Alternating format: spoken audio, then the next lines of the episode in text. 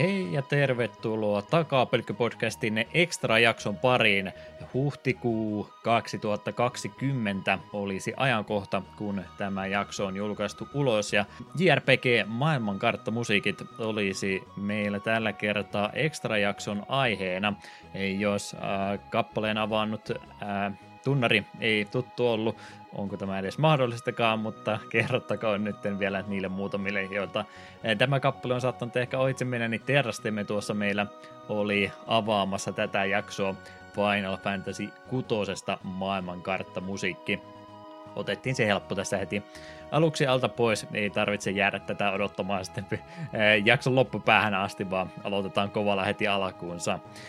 Tosiaan ennen kuin syvennytään sen enempää käymään näitä kappaleita läpi, niin tämä tarkoitus tälle jaksolle oli, että vasta toukokuun puolella olin tämän alun perin ajoittanut tätä toukokuun ekstrajaksoksi, oli tämä tarkoitus säästellä, mutta tein tuossa viime hetkellä tämmöisen pyöräytyksen. Huhtikuun jakson aihe kaipasi vielä pikkasen aikaa lisää kypsymistä tuolla ajatushautomossa, ja sen takia tein tämmöisen ihan viime hetken muutoksen vielä jaksojärjestyksessä ja päätin sitten siirtää nämä kahden jaksoaiheen paikkaa keskenänsä.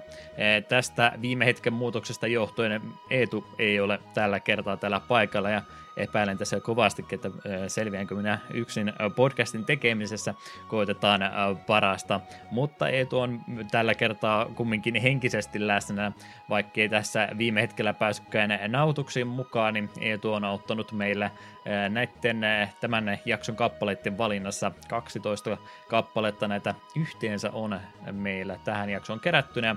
Eetu sitten 6 kappaletta näistä on auttanut tässä valikoimisessa, niin aika mielenkiintoinen sekoitus tästä saadaan. Lupaan jo tässä kohtaa, että tämä oli ainoa Final Fantasy-peli, mistä maailmankarttamusiikki otettiin, niin aika mielenkiintoinen miksi meillä olisi tässä sitten teille tarjolla, ainakin uskaltaisin teille näin väittää. Mutta tosiaan tuohon kappaleeseen vielä palatakseni, niin huhtikuun 1994 oli julkaisupäivä Japanin suunnalla tälle pelille, eli Final Fantasy VI, Squaren kehittämä pelisarja, ja tosiaan Super Nintendo oli meillä alustana tässä tälle pelille, ja säveltäjä varmastikin kertomattakin valtaosalle teistä tuttu, mutta jos ei, niin Nobuo Uematsu tosiaan säveltäjänä tässäkin Final Fantasy-osassa. Hän on tosiaan siis parhaiten tunnettu nimenomaan tämän Final Fantasy-pelisarjan musiikeista, mutta hänelläkin sitä muutakin repertuaria löytyy. Hän on sitten myös muissa JRPG-peleissä ollut mukana säveltäjänä. Hän oli siis tuolla Squarella päivätöissä vuodesta 1985 aina vuoteen 2004 asti, jonka jälkeen sitten on toiminut freelancerina. Muun muassa muita peliä sitten, mitä tosiaan, että Final Fantasy-aikojen jälkeen, niin Blue Dragon, Last Story, Fantasy Life, esimerkkejä tässä heittääkseni, niin kyllä sieltä häneltä löytyy tosiaan paljon muutakin sävellystyötä kuin pelkästään Final Fantasyista. Myöskin tunnettu tuosta Black Mages-bändistänsä, jossa hän sitten yleisön edessä ihan kunnon bändin musiikkina esittää näitä Final Fantasy-biisejä vuosien varrelta.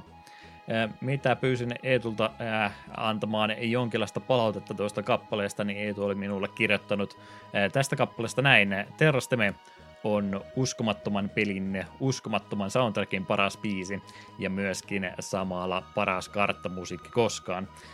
Voiko tämän enempää kehuja kappaleille edes antaakaan? Mä yritän ainakin, mä ajattelin pistää vielä yhdellä pykälällä paremmaksi. Mä väittäisin, että tässä olisi nyt kyseessä se suosikki videopelikappale ikinä, mitä on koskaan tehty. Hankalahan näitä on paremmuusjärjestykseen laittaa, kun top 10 muutenkin varmaan niin kovalaatuinen olisi, mutta jos se joku suosikki pakotettaisiin minut valitsemaan, niin kyllä mä väittäisin, että Terrastime Final Fantasy 6:sta on se kaikkein ikonisin videopelikappale ja ainakin se oma suosikki kautta aikain. Tosiaan tämä kappale toimii maailmankartta musiikin lisäksi samalla myöskin pelin päähahmo, eli Terran tunnarina, jotenka tämä kappale hoitaa käytännössä kahta roolia samanaikaisesti ja onnistuu siinä minun mielestä varsin näppärästi. Kuten monissa muissakin tämmöisissä maailmankarttamusiikissa, niin se huilu on tässä se kantava instrumentti tämän tuomon melodian kautta, niin ainakin väittäisin, että samalla tähän kappaleeseen tulee semmoista tietynlaista haikeuden tuntua, mutta samalla myöskin semmoinen seikkailufiilis tästä kappaleesta löytyy. Ja mitä pisemmälle tuo kappale etenee, niin muiden instrumenttien liittyessä tuohon kappaleeseen mukaan, niin muuttuu sitten vielä entistä korkealentoisammaksi tuo kappale myöhemmin. Samalla voi tuota kappaletta kuunnellessa miettiä, että mikä mahtaa päähahmo Terran rooli tässä tarinassa sitten ollakaan.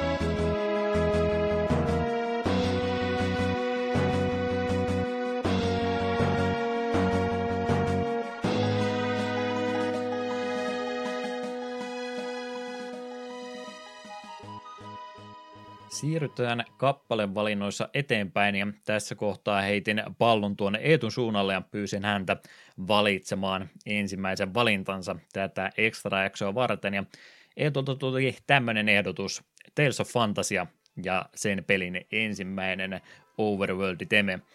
Kyseessä on tosiaan vuonna 1995 julkaistu Super Nintendo JRPG Wolf Team tässä pelin takana kehitystiiminä. Ja 3 eri säveltäjän nimeäkin tätä peliä varten oli mainittu. He ovat siis Motoi Sakuraba, Shinji Tamura sekä Ryota Furuja. Ja Eetulta kun kyselin näitä kommentteja tästä pelistä, että minkäs takia tämmöinen valittiin, niin Eetu oli minulle tällä tavalla maininnut. Tales of Phantasia on yksi koko konsolin parhaita pelejä ja eikä vähiten mainion soundtrackinsa takia. Tämä kappale on rauhallinen ja ehkä jopa hiukan haikea, mutta siinä on silti sitä seikkailun tuntua. Kuuntelijalle, jos on tämä pelisarja vieras, niin tämä on tosiaan aika pitkäikäinen pelisarja. On tosiaan tuolta 16-bittiseltä aikakaudelta alkunsa saanut ja vaikka tänä päivänä tämä myönnetäänkin semmoisena aika kaavoihin kangistuneelta peliltä. Syy sille tietysti siinä, että yhdessä kohtaa näitä pelin julkaisuja tuntui tulevan melkein jo vuosittain, niin siitä huolimatta pelin alkuvaiheessa, tai tämä ensimmäisen julkaisu ohella, niin oli aika innovatiivinen versio kumminkin tuosta perinteisestä JRPG-kaavasta. Tässä nimittäin ei ole vuoropohjaista taistelua, vaan sen sijasta nuo kaikki taistelut käydään reaaliajassa tämmöisellä kaksiulotteisella taistelukentällä. Pelaajana sä siinä ohjastat aina yhtä hahmoa kerrallaan ja tarvittaessa annat sitten muille näillä partijäsenille komentoja, jotta pystyy sitten pikkasen tuota strategiapuoltakin sen samalla hoitamaan. Tales of Phantasiahan ei tosiaan julkaistu länsimaissa ollenkaan eikä myöskään sitten tuota Pleikkari ykköselle julkaistua päivitettyä versiota. Syy sille todennäköisesti siinä, että aika myöhäisestä julkaisusta oli kyse 95 tosiaan vasta Japanin suunnalla ja siihen olisi sitten käännöstyö vielä päälle, niin 96-97 vuoden puolelle olisi tämä venähtänyt, niin ymmärrettävää kyllä, että tämä sitten jäi kokonaan julkaisematta. Myöskin tuo turhan suuri kasettikoko on varmaan yksi tekijä sille, että minkä takia ei koettu kovinkaan kannattavaksi tästä sitten pientä painosmäärää tehdä tuossa pelin aikana, niin, tai pelin alkupuolella, niin tosiaan on ihan tuo alkutunnarikin, niin löytyy kunnon lauluääntä sieltä, että en tiedä kuinka paljon kasettikoosta nimenomaan tuolla pelin alkutunnarilla oli omistettu, mutta aika isosta kasettikoosta oli tässä pelissä tosiaan kyse. Vasta sitten tuo GPA-versio tästä pelistä julkaistiin täällä 2000-luvun tällä puolella. Että jossain muodossa tuo peli sitten saatiin tännekin julkaistua, mutta valitettavasti GPA-alustana niin ei ehkä ollut musiikille se yhtä hyvä vaihtoehto kuin sitten tuolle SNESin soundchipille.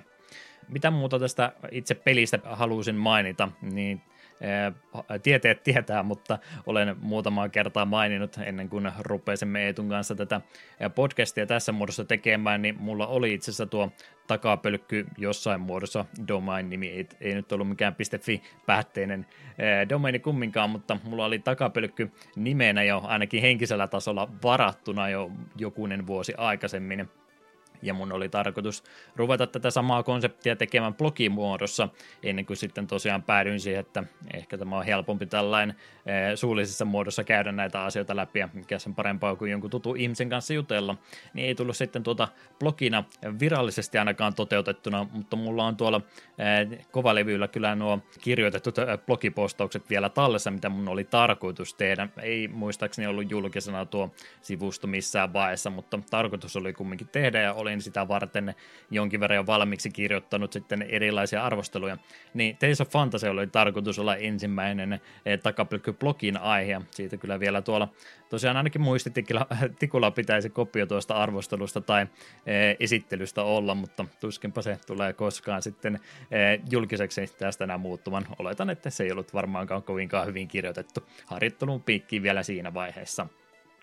Mitä muuta fantasiasta vielä mainittavaa, niin sitten GameCuben puolella julkaistiin Tales of Symphonia-niminen peli, ja pelisarjan paremmin tutustuneet tietävätkin, että tuo fantasian sekä symfonian pelimaailma on sitten sama, ja myöskin tuossa symfonian jatko-osassa Dawn of the New Worldissa on edelleenkin sama maailma kyseessä, ja nimenomaan tässä symfonian jatko-osassa onkin sitten tätä samaista kappaletta hyödynnetty uudestaansa, mutta pikkasen hitaammalla temmolla soitettuna. Mutta tosiaan vaikka vähän kaavoihin kangistunut pelisarja onkin kyseessä, niin tämä ensimmäinen osa on varsin mielenkiintoinen tapaus verrattain muihin aikakauden tuotoksiin, niin suosittelen kyllä lämpimästi tuota ensimmäistä osaa kokeilemaan.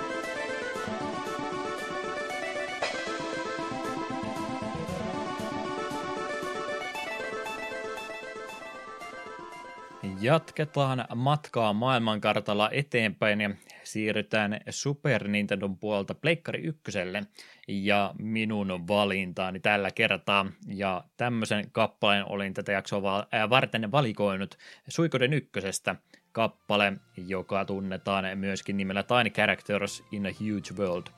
Eli pieniä hahmoja suurella kartalla, semmoinenhan fiilis näistä maailmankartoista aina tulee. Tosiaan vuosi kumminkin edelleen sama kuin Tales of Phantasian kanssa, eli 95 vuonna joulukuun puolella oli tämä peli julkaistu tuolla Japanin suunnalla, ja Konamin kehittämästä roolipelisarjasta on kyse. Pleikkari 1 versio on varmastikin se parhaiten tunnettu, mutta myöskin Saturni sekä Windows-versiot tästä pelistä ainakin löytyy. Isompi kollektiivi pelin soundtrackin takana olisi tällä kertaa Miki Higashino, Tappi Iwase, Hiroshi Tamawari, Hirofumi Taniguchi sekä Mayuko Kageshita oli 5 henkilöä tässä pelin soundtrackin kehityksessä mukana. Suikoden 1 tosiaan on varsin varhainen Pleikkari 1 julkaisu ja on varmaan sen takia jäänyt suht vähälle huomiolle.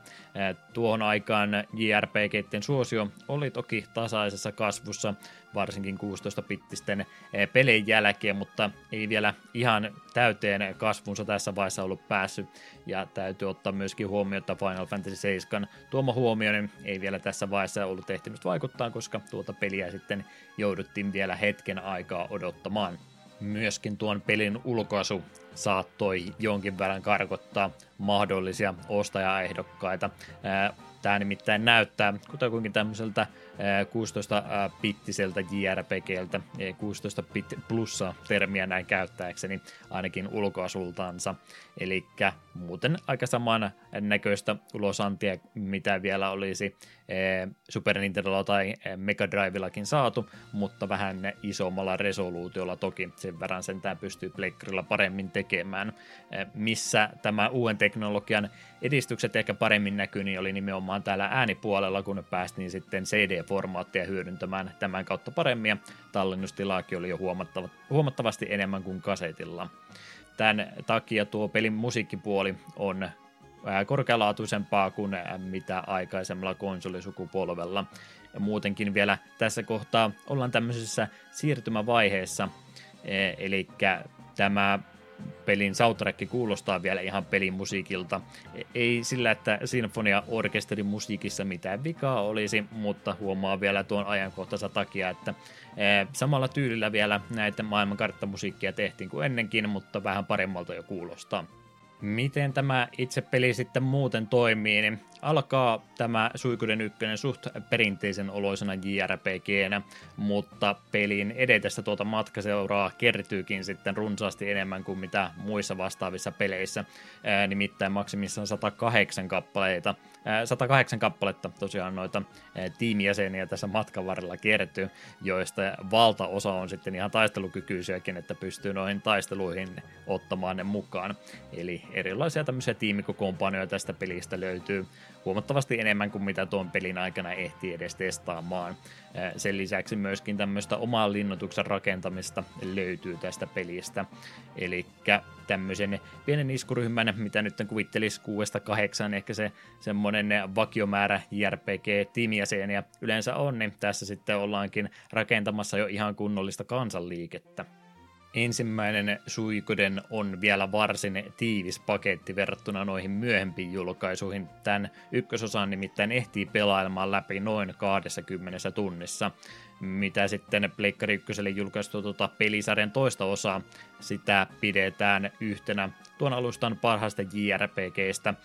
Sen myötä myöskin se oikeastaan parantaa ja laajentaa kaikkia tämän ykkösosan elementtejä, että vertailussa ei niin hyvin tuolla jatko-osalle pärjää, mutta tämmöiselle aikarajoittuneelle ihmiselle, joka ei välttämättä ihan hirveän montaa yli 40-60 tuntista JRPGtä ehdi vuodessa pelaamaan, niin väittäisin, että tämä ensimmäinen Suikoden on kumminkin helpommin lähestyttävä peli kuin sen jatko-osansa. Että ihan hyvä, semmoisenaankin tämä peli on.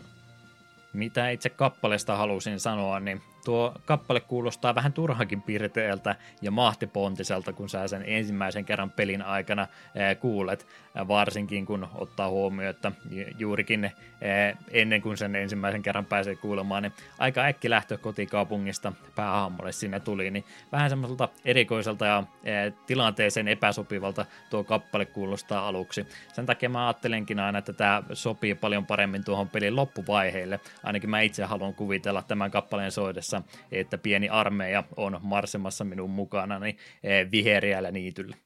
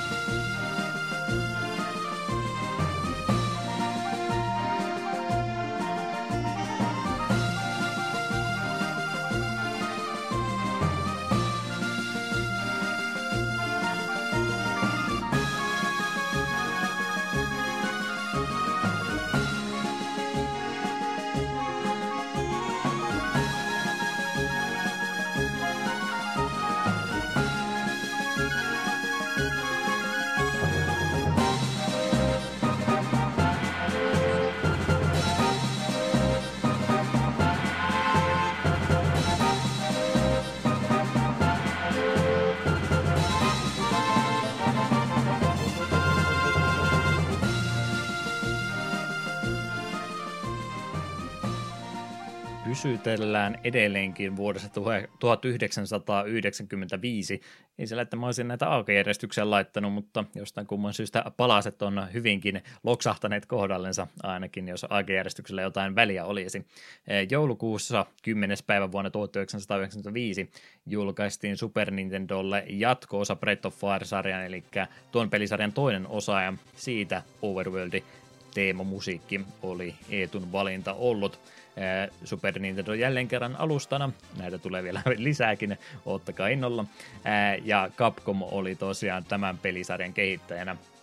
Yuko Takehara oli säveltäjäksi valittu tähän jatko-osaan, hän on tunnettu muun muassa Mega Man 6 musiikeista, paljon muuta Capcomin omaa tuotantoa löytyy, että oikeastaan tuon Capcomin peleistä hänen nimensä parhaiten löytyy. Eetun mukaan tämä Breath of Fire 2 kappale on todella mahtipontinen ja kertoo joka nuotilla siitä, että sinä olet sen suuren seikkailun sankari.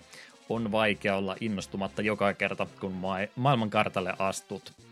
Tein tämmöisen huomion, mä en ole tosiaan Breath of Fire 2 pelannut ollenkaan, olen ainoastaan tuota pelisarjan ensimmäisen osaan tutustunut, en sitäkään ihan loppuun asti ole pelannut.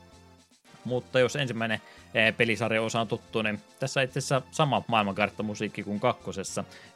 Pisempi alkufanfari siinä tulee aluksi, mutta tismalleen sama melodia on sitten kakkosen maailmankarttamusiikissa kuin ykkösessäkin. Hiukan eri tavalla toki miksattuna. Myöhemmin tämä peli on sitten julkaistu myöskin Game Boy Advancelle vuonna 2002 ja muitakin uudelleen julkaisuja moderneille Nintendon konsoleille on tästä pelistä tullut, niin pääsee kyllä laillisen keinoin tätä peliä tänäkin päivänä vielä helposti pelaamaan. Siitä kumminkin jäin ihmettelemään, että minkä takia sitten pelisarjassa tätä ei enempää kuultu kolmososaa Pleikkari ykköselle, kun sitten joitain vuosia myöhemmin saapuin, niin siinä ei sitten enää tätä samaa maailmankarttamusiikkia ollutkaan. En tiedä, mistä tämä sitten johtuu. Ykkösessä ja kakkosessakin oli jo toki eri säveltäjä ollut ja kolmosessa jälleen kerran säveltäjän roolit oli vaihtunut, niin olivatko sitten halunneet aloittaa puhtaalta pöydältä vai mikä? Harmi, tämä toimi nimittäin tämmöisenä varsin näppärästi.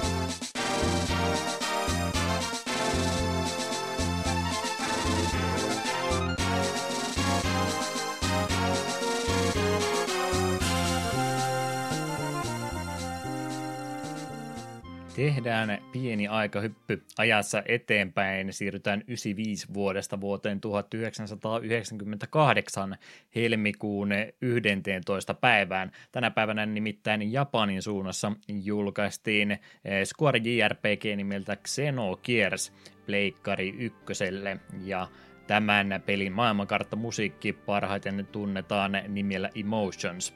Yasunori Mitsuda olisi tämän kappaleen taustalla. Hän on varmastikin monille tuttu tuolta Chrono Triggerin, menisin sanoa Chrono Trigger-pelisarjasta, näitä ei valitettavasti tarpeeksi montaa tullut, mutta kaikista Chrono-aiheisista peleistä hänen nimensä löytyy, eli Chrono Triggeristä, Radical Dreamersista sekä myöskin Chrono Crossista, jonka pelin maailmankarttamusiikki oli myöskin yksi, mitä halusin tätä jaksoa varten, mutta päätin sitten jättää sen tällä kertaa pois. Täytyyhän meille vähän liikkumatilaa sitten jättää mahdollista toista saman aiheesta jaksoa varten. Mitä muita pelejä hän on sitten ollut mukana tekemässä? Shadow Hearts-pelisarjasta hänen nimensä löytyy, Inazuma Eleven pelisarjasta myöskin hänen nimensä löytyy, että aika monenkirjavaa pelivalikoimaa häneltäkin kyllä löytyy. Mitä tosiaan itse tästä valinnasta halusin pohjatietoa antaa? Mä pelasin tätä Xenogearsia ensimmäistä kertaa ja oikeastaan ainoatakin kertaa vuonna 2012 keväällä, minkä takia mä muistan tämän näin tarkasti. Tuo 2012 oli itselle semmoinen viimeinen hetki, kun mä vielä noita rytmipelejä vähän enemmän pelasin ja spottasin vanhan Score Heroon tämmöisen foorumin, mistä noita Guitar Hero- ja rockbändipelejä enemmän yhteisö kerääntyi. Tämä oli vielä sitä aikaa, siis kun foorumeitakin jonkin verran käytettiin. Niin löysin, että olin sinne kirjoittanut, olisiko ollut huhti vai toukokuussa, taisi olla nimenomaan toukokuussa 2012, että olin siinä Rock Band 3 pelailun ohella sitten aloittanut Xenogearsin pelaamisenkin myöskin. Joudun kyllä valitettavasti tässä kohtaa kertomaan, että pelailu jäi kesken, että kakkoslevyn puolelle siinä ehdin, mutta ei sitten jostain kumman syystä kesällä malttanut tuota peliä loppuun asti pelata. Kuuleman mukaan kolmoslevy sitten heittäytyy jo huomattavasti erikoisemmaksi kuin pelin alkupuoli. Tämä siis saattaa olla mahdollinen takapölkky pääjaksona ei jossain vaiheessa, niin saanpahan pakotettua itteni sitten tämän vielä loppuun pelaamaan, mutta niin pitkälle ainakin olen tätä pelannut, tätä maailmankartta. Musiinkin kyllä moneen kertaan edin kuulemaan ja hyvin tämä jäi mieleen. Väittäisin, että tämä olisi kaikkein rauhallisin kappalevalinta tämän jakson valinnoista. Jälleen kerran, kuten monessa JRPG-pelissä tuo alku on yleensä semmoinen, että syystä tai toisesta päähahmolle tulee sitten omasta tahdosta riippumaton lähtö tuolta kotikylästä ja sen jälkeen sankarin matka alkaakin eteenpäin. Jotkut sanoo tätä surulliseksi kappaleeksi, voi tämän ehkä niinkin tulkita, mä en ehkä sitä samaa fiilistä saa, mutta tietynlaista haikeuden tuntua tässä siltikin on ilmassa, kun joutuu tuolta kotikylästä sitten pelin päähahmo lähtemään. Lähdemateriaalista riippuen tästä kappaleesta on myöskin käytetty nimiä Aspiration, eli tavoite, pyrkimys ehkäpä tämän suomentaisi, ja myöskin Longing, eli tuo kaipuu ja ikävä tulee sitä kautta myöskin esille. Väittäisin, että nuo molemmat nimetkin toimii hyvinkin vaihtoehtoisena nimenä tälle kappaleena. Emotions ajaa mielestäni myöskin samaan asiaan. Mitä tätä kappaletta kuunnellessa fiiliksiä tulee, niin mulle tulee sellainen fiilis, että tämä kappale, tämä hetki ei oikeastaan välitä tuosta muusta maailmanmenosta ollenkaan, vaikka ikäviä asioita lähiseudulla saattaisikin tapahtua, niin siitä huolimatta tuosta musiikista tulee semmoinen fiilis, että millään tämmöisellä ikävillä tapahtumilla ei ole vaikutusta muun ympäristön levollisuuteen ollenkaan.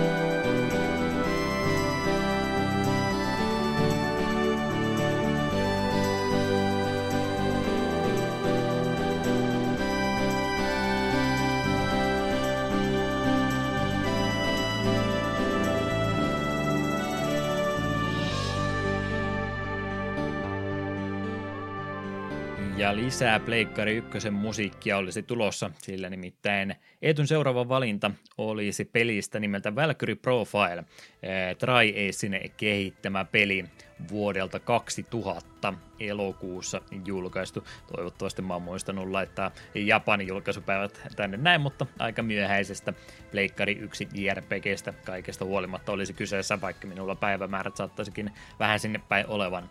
Ja Pleikkari 1 tosiaan oli edelleen alustana säveltäjänä henkilö, jonka tuossa jo ohimennen mainitsin, mutta en vielä enempää hänestä maininnut siinä kohtaa, eli Motoi Sakuraba oli myöskin tuossa Tales of Phantasian sävellystyössä mukana. Hän on kyllä varmastikin yksi ahkerimmista säveltäjistä.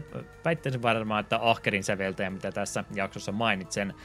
Hänen musiikkiansa on kuultu muun muassa Tales of -pelisarjan peleissä, Star Oceanin pelisarja myöskin, Mario urheiluspin-offi peleistä myöskin jostain kumman syystä. Hän on siihen halunnut musiikkia tehdä. Dark Soulsia, jos tästä vähän uudempaa esimerkkiä annetaan, myöskin Golden Sun pelisarja hänen nimensä löytyy, ja sen takia miksi hän niin ahkera on, niin pitkä litania jo pelkästään videopelisävellyksiä häneltä löytyy, mutta sen lisäksi on myöskin yhtä paljon melkein tehnyt musiikkia, TV-sarjoja ja elokuvia varten. Eetu kertoo tästä pelistä näin: olenko koskaan kertonut, että pidän Valkyrie-profiilista?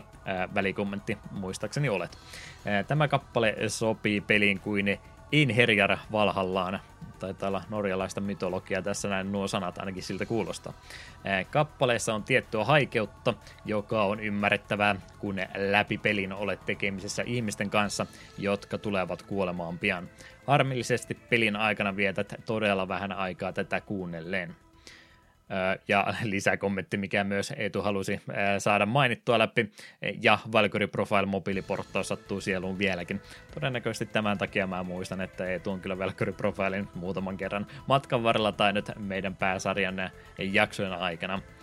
Itse en tosiaan Valkyrie Profile-peleistä sen enempää tiedä, enkä lähtenyt nopeasti Wikipediaakaan lukemaan, että olisin jotain pintatietoa tästä pelistä saanut, niin sen takia mä haluaisin vaan oman tämmöisen tuntuman saada muutaman kuuntelukerran jälkeen. Tosiaan pelkän kuunteluperusteella ainakin itse olettaisin, että mitä tässä pelissä tapahtuu. Mä kuvittelen tätä kappaletta kuunnellessani pelin semmoiseksi, että mä oon seuraamassa maailman menoa pilvien yläpuolella. Samalla miettin, että kuinka minä aion kohdella tavallisia kuolevaisia minun jumalallisilla voimillani. Eetu voi kertoa, osuiko veikkaus kuinka lähelle.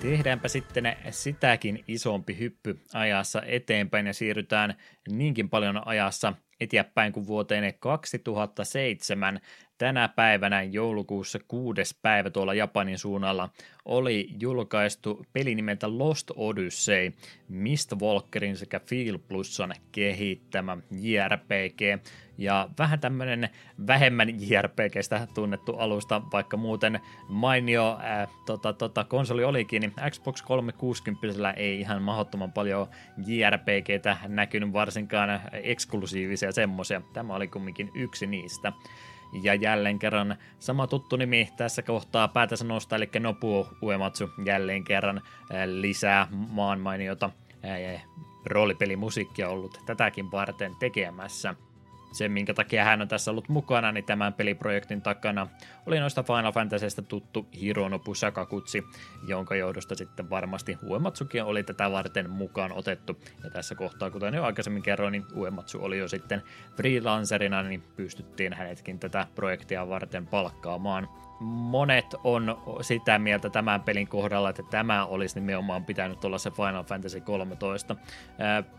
Voi tuosta FF13 montaa mieltä olla. Mä oon ehkä tullut pikkusen omassa kritiikissäni jo takaisinpäin vähän luopeammaksi ja hyväksyvämmäksi sen pelin kohdalla, mutta monet silti olisi toivonut sitä pikkasen perinteisempää vuoropohjaista JRPGtä, ja sitä löytyy sitten täältä Lost Odysseyn puolelta.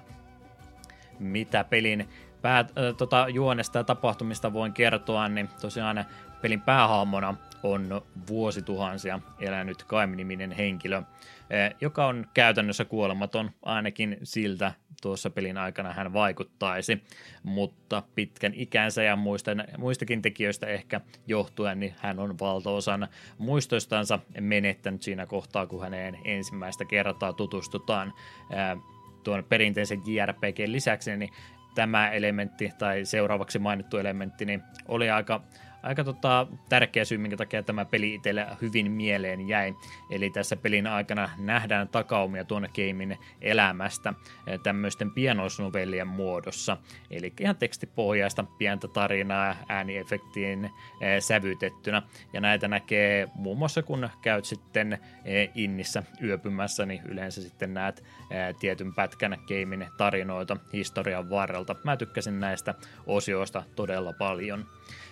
Pleikkari 3 vei tosiaan valtaosan noista JRPGistä, mutta jos Xbox 360 kirjastoa haluaa kasvattaa tämän tyyppisellä pelillä, niin väittäisin, että tässä olisi varsin pätevä lisä hyllyyn. Pleikkari 3 etuna toki oli, että pystyy Blu-ray-levylle pikkusen enemmän tietoa pakkaamaan, ja sen takia sitten Xbox 360 kävi aika monesti tällä tavalla, että peli jouduttiin sitten jakamaan useammalle levylle ja 4 eri DVD:ssä Lost Odyssey sitten on tuossa kotelossansa. Aika ketto ratkaisu oli tuo itse peli, kun mä sen jossain vaiheessa nimenomaan etsin jotain 360 JRPGtä. Nappasin tämän, olin ihan suht hyvillä fiiliksillä pelin pelatessani. Ainoa vaan, että tosiaan pelin sisällä oli ainoastaan yksi pidin noille kaikille levyille, ja 4-levy ei edes mahtunut niihin kiinni, vaan se oli semmoisessa omassa pienessä paperitaskussansa. Vähän halpismainen ratkaisu pelille, mutta kunhan nyt ehjänä perille tuli, niin se siinä varmaan kaikkein tärkeintä oli. Mitä kappaleesta halusin sanoa, niin maailmankarttamusiikista tästä näin tulee kaikkein parhaiten esille tuo erämaan fiilis, kuin verrattain näihin muihin tämän jakson valintoihin. Yksi tärkeä elementti tuossa kappaleessa on myöskin se, että tämäkin vaatii pienen pohjustuksen. Mä olin tätä peliä ensimmäistä kertaa pelailemassa jonkun kesän aikana, 2012-2013, aika paljon myöhemmin kumminkin, kun peli oli jo julkaistu, mutta oli edelleenkin sen aikainen konsolisukupolvi siinä menossa, että ei nyt niin mahdottoman myöhään kumminkaan. Pelailin sitä siinä kesän aikana varsin tehokkaasti pitkin pelisessioiden sävyttämänä, ja sen takia aika vähän tuli sitten aikaa käytettyä tuolla maailmankartan puolella. Tässä se oli toteutettu ihan tämmöisenä UI-elementtinä valikoiden kautta, että siellä ei varsinaisesti itse hahmoa siirretty, vaan pelkästään valikosta valittiin, mihinkä suuntaan oltiin menossa, ja sen takia mä tätä itse kappaletta en sitten kovinkaan pitkälle koskaan ehtinyt kuuntelemaan, vaikka ihan alkupäästäkin hyvältä kuulosti. Sen takia mä olin erittäin hämmentynyt, kun mä yhdessä kohtaa peliä pelatessa, niin päätin taukoa pitää.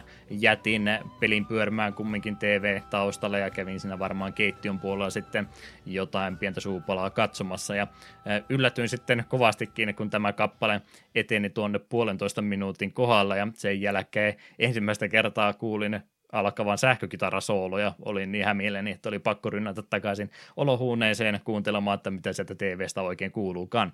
Toivottavasti samanlainen efekti tulee myös teille.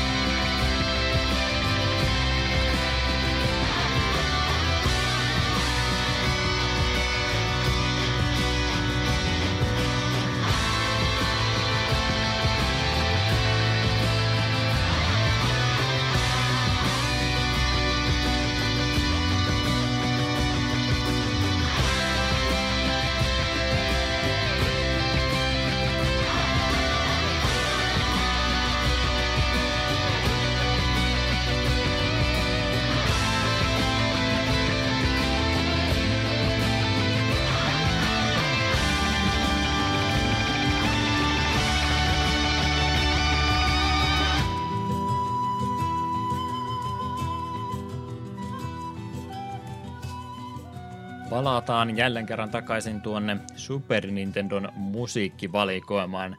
Emme todellakaan tarkoituksella väärin kohtele Segan myöskin hyvää musiikkituotantoa, mutta mitä näihin JRPG-hen tulee, niin huomattavasti enemmän tuota valikoimaa nimenomaan täältä Nintendon konsoleilta tähän aikaan löytyy. Ja Eetun valinta olikin tässä kohtaa ollut Lufia 2. maailmankarttamusiikki. Kyseinen peli oli Japanin suunnalla julkaistu helmikuussa vuonna 1995. Tähän 95 vuonna on tapahtunut muuta kuin MM-kulta tullut, kun näin hyvää JRPG-musiikkia tänä vuonna on julkaistu.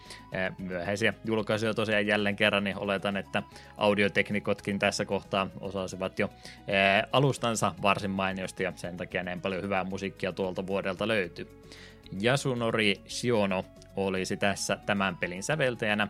Hän oli töissä tuolla Wolf Teamissä, joka näitä pelejä oli kehittämässä ja myöskin tuota Tales of Phantasiaa, niin hän oli täällä studiolla uransa alkuaikoina, mutta sitten 1991 vuonna, kun Neverland Studiota, tämän pelin kehittäjää, oltiin perustamassa, niin hän sitten lähti Wolf-tiimistä ja oli yksi näistä Neverlandin perustajajäsenistä, ja hän on sitten tuolla yrityksen palveluksessa edelleenkin.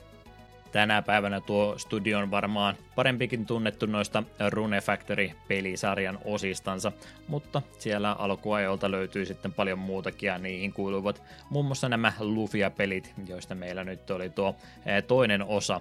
Tämä on itse asiassa esiosa Lufia 1, eli tässä oli nyt tehty tämmöinen temppu, että Lufia 2 sijoittui itse asiassa aikaan ennen Lufia 1. En lähde sen tarkemmin itse asiassa tässä kohtaa tästä pelistä puhumaan. Jos kiinnostaa kyseisestä pelistä kuulla juttua enemmän, niin meidän jaksossa numero 33 itse asiassa käsiteltiin tämä peli, ja sen verran mitä vielä tuosta parin vuoden takaisesta jaksosta muista, niin ei ollut todellakaan hutivalinta. Muistaakseni molemmat tykättiin tästä pelistä kovastikin. Eetu oli ainakin muistellut tätä peliä ja tätä kappalevalintaa tällä tavalla.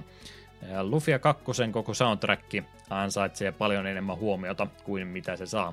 Sama koskee myös kyseisen mestariteoksen jokaista osa-aluetta.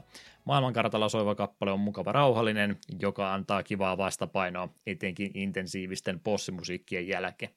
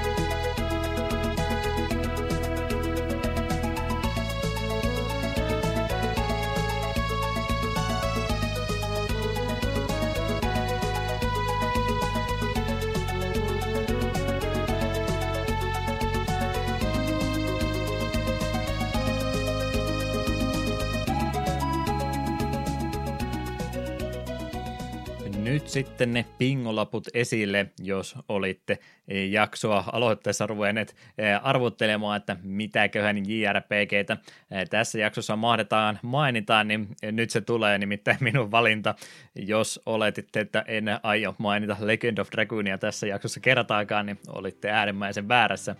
Nimittäin Legend of Dragoonin toinen maailmankarttamusiikki oli minun valinta tässä kohtaa. Joulukuussa 1999 oli julkaistu tämä kyseinen peli tuolla Japanin suunnalla. Tämä oli Sonyn omaa tuotantoa tuon Japanin studion JRPGstä oli se nytten kyse, ja tosiaan Pleikkari 1 tässä alusta jälleen kerran myöhäisempiä julkaisuja, kun otetaan huomioon konsolin ikä. Dennis Martin sekä Takeo Miratsu oli kaksi henkilöä, jotka olivat tämän pelin soundtrackin luomiseen osallistuneet. Ja olikin nyt ainut sitten tuommoinen englanninkielinen henkilö tai nimi, joka tässä mainitaan. Eli Dennis Martin nyt erottuu tästä näin, että oli muitakin kuin japanilaisia säveltäjä. Kyseinen henkilö tosiaan asui ja työskenteli tämän pelin kehityksen aikana ja vähän sitä ennen tuolla Japanin suunnalla. Hän oli ennen tätä peliä niin tekemässä musiikkia muun muassa japanilaisiin TV- ja animesarjoihin, minkä takia hänet sitten pongattiin ja otettiin palkkalistoille kehittämään tämmöistä JRPGtä sitten Sonya varten. Hän oli vastuussa tämän pelin valtaosasta soundtrack-kappaleista. Ja toinen henkilö, joka tässä tosiaan oli tämä Takeo Miratsu. Hänellä oli enemmän historiaa pelien kanssa verrattain Dennis Martinin historiaan, mutta valitettavasti sen jälkeen sitten maininnat jäi vähän vähempään, ja sitten vuonna 2006 valitettavasti keuhkosyöpä vei hänet tässä vähän turhana aikaisinkin, niin häneltä ei sitten modernia historiaa niin kovastikin löydy. Dennis Martinin mukaan he eivät edes pelin kehityksen aikana kertaakaan tavanneet, että molemmat oikeastaan sitten omissa oloissansa tämän pelin soundtrackiin oman panoksensa tekivät. Dennis Martin tosiaan tänä päivänä enemmän sitten ihan elävän musiikin kanssa, ja levytysstudio tai muuta hänellä siellä taisi olla, että ei juurikaan pelisoundtrackia häneltä sitten enää myöhempinä vuosina löydy. ei ole tosiaan ensimmäinen kerta, kun Legend of Dragoonia ääneenä olen mainitsemassa takapelkkyjaksojen aikana, minkä takia tämä sitten on näinkin monessa kohtaa aina mieleen nousee, niin tämä oli itselle ensimmäinen JRPG tuo Final Fantasy pelisarjan ulkopuolta. Pokemonit nyt tietysti voisi laskea, mutta ihan täysveristä JRPGtä, kuten termistä ensimmäisenä tulee mieleen, niin tämä oli tosiaan ensimmäinen kosketus johonkin muun pelisarjaan kuin tähän varsin suosittuun Final Fantasy pelisarjaan. Sen miksi tämä peli sitten jäi hyvällä tavalla mieleen, niin kaikkein parhaiten tämä peli niin oli elementti ajoituspohjainen taistelumekaniikka tosiaan tuosta pelistä löytyi, eli ei erittänyt pelkästään se, että valittiin valikosta perusättäkkiä, katsottiin sitten tietokoneanimaatiota, vaan siinä piti sitten ajoituksen mukaan niin useampi ajoitettu lyönti tehdä aina entistä vaikeammiksi muuttuvien hyökkäysversioiden kanssa, niin sen takia tämä jäi vähän erikoisella tavalla ja hyvällä tavalla nimenomaan itselleni mieleen. En tässä vaiheessa vielä muutenkaan se enempää luokitellut pelejä, että onko näin japanilaisia vai länsimaisia pelejä, niin sen takia mä en sitten myöskään tuon ikäisenä vielä erottanut mitään näitä tämmöisiä anime- tai muita japanikulttuurin elementtejä tässä näin, joten tämä peli, joka sitten myöhemmin olen huomannut, että varsin kliseisestä japaniseikkailusta tai tämmöisestä JRPGstä on kyse, niin tässä kohtaa mä en sitten tämmöisiä asioita vielä huomannut, vaan tämä oli sitten nimenomaan tämmöisessä muodossaan niin itselleni ihan uusi kokemus. Vaikeahan tuota peliä siis on kaikille lähteä suosittelemaan. Grafiikka, ainakin 3D-modellit ja muut on toki, kuten kaikki muutkin Pleikkari 1-pelit, niin ne on aika vanhentuneen näköistä taidetyyliä tässä näin, ja siihen päälle isketään sitten pitkät latausajat ja keskinkertainen tarina, niin vaikeahan tätä on suositella, mutta itse tämä on äärimmäisen rakas peli, ja edelleenkin yksi suosikkipeleistä, niin olen tämän myöskin monta kertaa vuosien aikana pelannut läpi uudestaan. Tässä kohtaa myöskin röyhkeä mainostus tonne omalle YouTube-kanavalle, niin en tosiaan ole tuota alustaa enää kovinkaan paljon viime vuosina käyttänyt, mutta tuossa aika tarkalleen vuosi sitten tämän jakson julkaisusta tulee aikaa, tai tämän jakson julkaisun jälkeen tulee aikaa siitä, kun tein sitten ihan tämmöisen äärimmäisen tarkan, ehkäpä jonkun mielestä turhankin tarkan läpipelailun tuosta kyseisestä pelistä, joten jos itseä ei kiinnosta pelin omakohtaisesti tutustua, niin sieltä löytyy sitten varsin näppärä ja tarkka läpipelailu tuosta pelistä, niin eiköhän sen kautta kaikki mahdollinen opita, mitä siitä pelistä tarvitsee tietää. Itse tuosta kappaleen valinnasta halusin sanoa sen verran, että tämä on tosiaan se toinen maailmankartta musiikki, mikä sitten soi ensimmäistä kertaa sen jälkeen, kun ollaan siirrytty pelin toiselle levylle.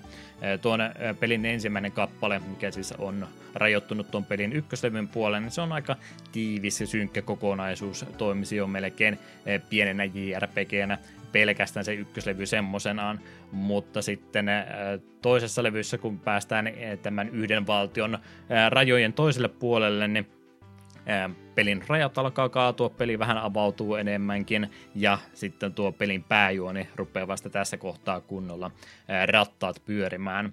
Ja tästä kappaleesta ainakin itselle jää sellainen fiilis, että ruoho on todellakin vihreämpää siellä aidan toisella puolella, ja valtaosa pelin piilottamista mysteereistä on vasta tekemässä tuloansa.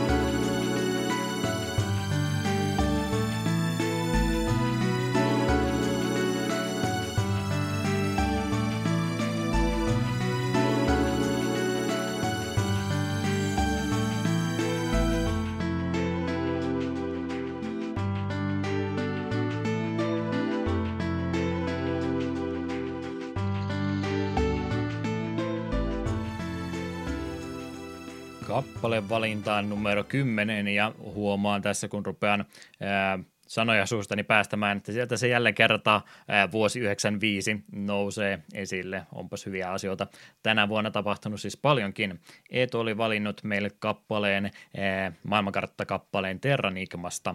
Lokakuun 20. päivä oli julkaistu tuo Japanissa vuonna 95, ja Quintet, tuo ehkä vähän vähemmän tunnettu, mutta paljon mainioita pelejä julkaisut studio oli tämän takana. Jälleen kerran se Super Nintendo tässä meillä alustana. 2 eri henkilöä oli mainittu pelin säveltäjätyössä. Miyoko Takaoka sekä Masanori Hikichi oli 2 henkilöä, jotka tämän pelin soundtrackin takaa löytyy. Takaokasta oli aika vähän mainintoja enää Quintetin aikojen jälkeen. Hikichi on ainakin ollut mukana noissa Danganronpa-peleissä, mitä tässä ihan lähivuosinakin on vielä julkaistu. Että toinen heistä ainakin tällä hetkellä on vielä aktiivinen pelisävellyspuolella. Eetu oli tästä pelistä kertonut tällä tavalla. Tässä sitä haikeuttavasta onkin. Terranigman maailma on kuollut ja kylmä. Kun kartalla soi tämä kappale, tunnet luissa ja ytimissä asti, miten sinun on vastuullasi toimia, tai maailma myös pysyy kuolleena. En tarkistanut lausarakennetta ollenkaan, mutta sovitaan, että se oli ainakin sinne päin. Eetu myös tässä kohtaa huomautti, että aikaisnaispainotteistahan tämä on, mutta ei ole minun vika, näin savolaisittain käännettynä. Ei ole minun vika, että World Map-osuuksia ei enää juurikaan ole. Myöskin ihan paikkansa pitävä väite on tuo. Tosiaan jälleen kerran oli tämmöinen peli, että en ole itse tähän päässyt tutustumaan, tai en ole siihen koskaan koskenut, niin en pääse sen enempää siitä kertomaan. Quintetilla tosiaan oli näitä SNES-roolipelejä useampikin, ja niitä 3 pidetään omana kokonaisuutena, ja tämän trilogian viimeinen osa on nimenomaan tämä Terranigma. Näillä nyt ei semmoista suoraa tarinallista jatkumoa ole, mutta ymmärtääkseni kaikki 3 peliä kumminkin samaan maailmaan sitten sijoittuu. Tuon tämmöisen löyhästi määritellyn trilogian ensimmäinen osa, Soul Blazer, me käsiteltiin takapölkyn jaksossa 75. Ei ole ihan sama asia, mutta jos sinne päin haluaa ainakin pelistä kuulla, niin ollaan tuommoinen pelivalinta tässä suht hiljattain käyty läpi. Tästä pelistä ei tosiaan löydy jenkkiversiota ollenkaan, mutta täällä Euroopassa palaululla tämä on kumminkin julkaistu. Onnittelut sinulla, jos olet onnistunut täyden Complete Box-paketin Terranigmasta jossain kohtaa keräämään.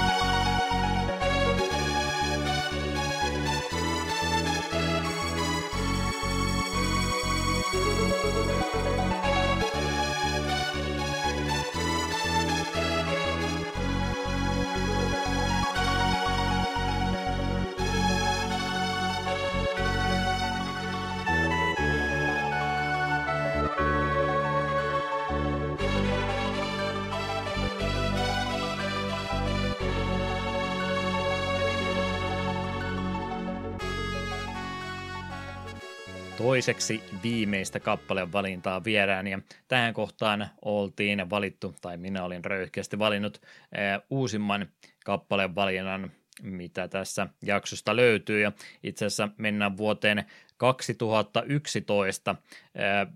Tietysti takapölkyssä yleensä suositaan yli 10 vuotta vanhoja pelejä, mutta tätä jaksoa varten nyt se ei mikään välttämättömyys ollut, ja tästä ymmärtääkseni löytyy myöskin aikaisempi versio vuodelta 2010, jos nyt ihan näin hatusta heitän näitä numeroita. Eihän näitä kannata todellakaan faktatietoja missään tarkistaa, uskokaa vaan mitä minä sanon. mikä tämä kappaleen valinta on. Tämä on maailmankartta musiikkipelistä Nino Kuni Pleikkari 3-versiosta. Japanissa tuo PS3-versio oli julkaistu marraskuussa 2011, ja sitten länsimaissa jouduttiin pikkasen aikaa odottamaan reilu vuosi, eli tuonne tammi-helmikuuhun vuoteen 2013 asti odoteltiin tätä käännettyä versiota kyseisestä pelistä. Level 5 oli tässä studiona pelin takana, ja Pleikkari 3 oli pelin alustana. Joe Hisaishi olisi säveltäjänä tämänkin kappaleen takana. Oikealta nimeltänsä mies on Mamoru Fujisawa. Hän on kaikkien parhaiten tunnettu tuolta elokuvapuolelta elokuvasäveltäjänä, ja monille meistäkin varmasti tuttu näiden Ghibli-animaatioelokuvien kautta. Todella moneen niihin hän on musiikkiraidallansa osallistunut. Ja koska tällä pelillä muutenkin on todella vahva linkki Ghibli-elokuvastudion kanssa, niin senkin takia tämä säveltäjän valinta aukeaa sitten meille. Tosiaan Nino Kunista julkaistiin ensin tuo DS-versio, minkä takia mä mainitsin, että 2010 vuonna taisi tämä DS-julkaisu tulla, missä piti olla aika samankaltainen soundtrack, niin sen takia periaatteessa meni jo yli 10 vuotta vanhaksi kappaleeksi tämäkin, jos se nyt joku kriteeri oli, milloin me saadaan tätä kappaleen valintoja tehdä. Mutta tosiaan DSlle julkaistiin niin tuolla Japanin suunnassa tämä peli ensiksi. Sitä ei virallisesti julkaistu missään vaiheessa, mutta muistaakseni tässä alkuvuodesta 2020 taisi tulla tämä fanikäännös sitten tuosta DS-versiostakin, mutta helpommin lähestyttävä ja helpommin saatavissa on sitten tämä Pleikkari 3-versio, mistä minä tässäkin kohtaa puhun. Tunnetaan myös lisää nimellä Wrath of the White Witch. Itse oli tässä kohtaa näin, jälleen kerran kun haluatte tietysti minun taustoista kuulla, niin tässä kohtaa kun tätä peliä oltiin julkaisemassa, mulla oli ihan tarkoitus, että mä tyydyn pelkästään Xbox 360 tässä kohtaa. Mä en niin mahdottomasti JRPGtä tuohon aikaan pelannut ja totesin, että hyvä konsolivalinta tuo oli, niin mitä sitä nyt enää muita hommaamaan. Mutta sitten tuon konsolisukupolven loppumetreillä kävinkin tällä tavalla, että Eetu rupesi tätä kyseistä peliä mulle esittelemään, ja siinä ei ihan kovinkaan montaa hetkeä mennyt, kun totesi, että kyllä nyt minunkin täytyy tätä näin nättiä peliä päästä pelaamaan, ja rupesin siinä sitten kiirevilkkaa etsimään itselleni jostain Pleikkari 3:sta, ja Huutonetin kautta sitten onnistui sen varsin hyvällä diilillä saamaan, ja sitä myötäni etsintä Nino Kunin perästä alkoi myöskin aika nopeasti. Kovasti koitin Nino Kunin julkaisuviikolla sitten löytää tuota peliä paikallisista liikkeistä, mutta tuloksetta. Jouduin netin kautta tilaamaan ja sen kautta sitten hetken odottelemaan muistaakseni viikonlopun ylitse, että pääsin tuota peliä sitten vähän myöhemmällä startilla pelaamaan. Kaikkein eniten tuosta julkaisuympäreiltä multa edelleenkin harmittaa. Mä en ole kovinkaan suuri keräilyversioiden ystävä, mutta jos pääsisin ajassa taaksepäin ja voisin yhden tämmöisen erheen korjata, niin olisin äärimmäisen mielellään halunnut tästä Nino Kunista tuon keräilyversion. Siinä olisi nimittäin tullut semmoinen varsin näppärä kirja, missä oli sitten noita pelin taikoja ja kaikkia muutakin näppärää informaatiota ollut, ja lisäksi kaikkia muuta ylimääräistä härpäkettä, mitkä olisi kyllä sitten loppupeleissä kelvannut kovinkin hyvin, mutta tuo kyseinen keräilyversio myytiin todella nopeasti, niitä ei varmaan ihan hirveän paljon edes tänne Suomeen asti tullutkaan, niin ne meni niin nopsaan kaupaksi, että sitä oli aivan mahdoton enää sitten muutaman päivän julkaisun jälkeen, tai itse asiassa edes ennakkotilausten jälkeen enää sitä saamaankaan, niin se mulla nyt sitten valitettavasti jäi ohitse, ja jostain kumman syystä se ei tuo omaa kappaletta se mulle vieläkään suostunut antamaan, varsin ikävä ihminen hän tuo Eetu on. Mitä Nino Kunista tosiaan tässä kohtaa on tapahtunut, kun maailmankarttamusiikkia pääset ensimmäistä kertaa kuuntelemaan? Pelin päähahmo Oliver, varsin nuori poika, tosiaan on tässä kohtaa temmattu kokonansa uuteen maailmaan, ja ensimmäistä kertaa maailmankartalle siirtyessä tämä kappale tervehtii kuuntelijaa aika mahtipontisella fanfarilla, kun pelin maailman horisontti avautui siinä sun edessäsi. Ja vaikka se ympäristö tämmöisellä Ghibli-animaatiotyylillä muutenkin on kaikki vihreimmillä ja kauneimmillaan, niin mulla ainakin tulee tuosta kappaleen alkuvaiheesta siltikin semmoinen tunne, että olet eksyksissä, ja ehkä hiukan turvatonkin olo iloa siitä samalla. Näin ainakin voisi kuvitella yksinäisen nuoren lapsen silmistä varsinkin. Mutta sitten kun on uskaltanut astua tuonne vieraaseen maailmaan, niin ehkä tuo kappaleen taajaomaisuus siinä sitten nousee paremmin esille. Tässä sinfoniaorkesteri kertaa tuota kappaleen tarttuvaa melodiaa monen kertaa kappaleen aikana eri soittimien säästämänä, ja ainakin itselläkin kävi siinä sitten lopulta sillä tavalla, että tuota kappaleen melodia sitten rupesi viheltelemään kappaleen mukana. Vanhempia pelejä pelaavat yleensä aina odottaa pelin musiikista, että se on vähän semmoista melodiavoittoisempaa, mutta se on valitettavasti joissain tapauksissa tai aika useissakin tapauksissa kadonnut sitten, kun on siirrytty enemmän tämmöiseen orkesterimusiikkiin. Semmoista ongelmaa tästä kappaleesta ei kumminkaan löydy.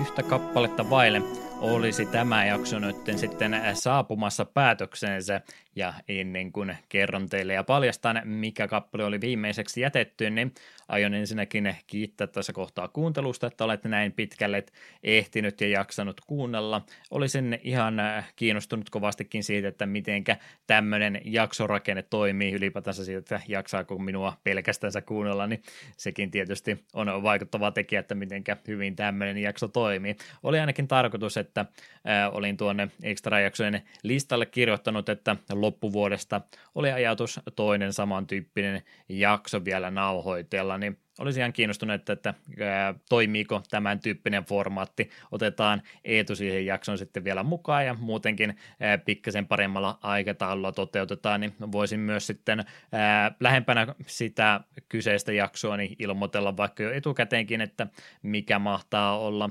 kyseisen jakson teemana, ja sitä kautta sitten myös mahdollisesti kuuntelijatkin pääsee osallistumaan ja valkkaamaan, jos jotain hyviä kappalevalintoja löytyy. Aina parempi, jos joku tietää ja tuntee kappaleen paremmin, niin ei tarvitse sitten itselle vieraasta peleistä niitä kappaleen valintoja ruveta ottamaan. Mutta tosiaan, jos palautetta ja muuta tämän jakson puolelta löytyy, niin somekanavia löytyy Facebookia, Twitteriä, meidän oma Discord-kanavakin on, jos ei nyt jatkuvasti aktiivisena, niin kumminkin 247 tavoitettavissa, niin sinnekin voi käydä palautetta ja muita kommentteja pudottamassa. Mutta sitten se viimeinen kappalevalinta. Mä en valehdellut teille jakson alussa, kun mä sanoin, että ei ole muista Final Fantasysta musiikkia kuin Final Fantasy 6:sta, ja nappasinkin toisen kappaleen sieltä, eli toisen maailmankartta musiikin, joka myöskin Searching for Friends -nimellä tunnetaan. Nobuo Uematsu tässä jälleen kerran tosiaan sävellystyön takana. Elikkä mitenkä Final Fantasy 6 toimi, en aio liikaa spoilata, erittäin mainio peliä, jos on jostain kumman syystä jäänyt kokematta, niin aina hyvä hetki sen pelin pari hypätä. Sen verran mestariteoksesta on kumminkin kyse, että voin sitä edelleenkin hyvin suositella. Mutta näin se enempää spoileamatta, niin tuo terrasteemme toimii tuossa pelin ensimmäisen puoliskon aikana maailmankarttamusiikkina, mutta siinä matkan tien alla tapahtui sitten erinäisiä ikäviä asioita ja sen myötä tuon pelin joukkotiimi on sitten hajoitettu ympäri maailmaa. Ja tuo muutenkin pelin toinen puolisko on huomattavasti melankolisempi kuin se ensimmäinen osio.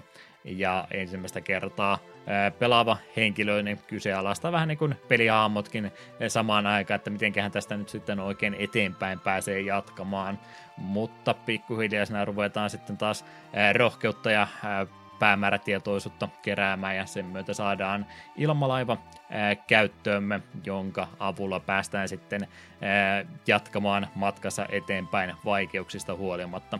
Ja kuten itse kappaleen nimikin kertoo, Searching for Friends, niin tässä ollaan kirjaimellisesti ystäviä etsimässä. Ja tässä kohtaa tämän kappaleen sinä kuulet sitten ensimmäistä kertaa. Toimii äärimmäisen hyvin.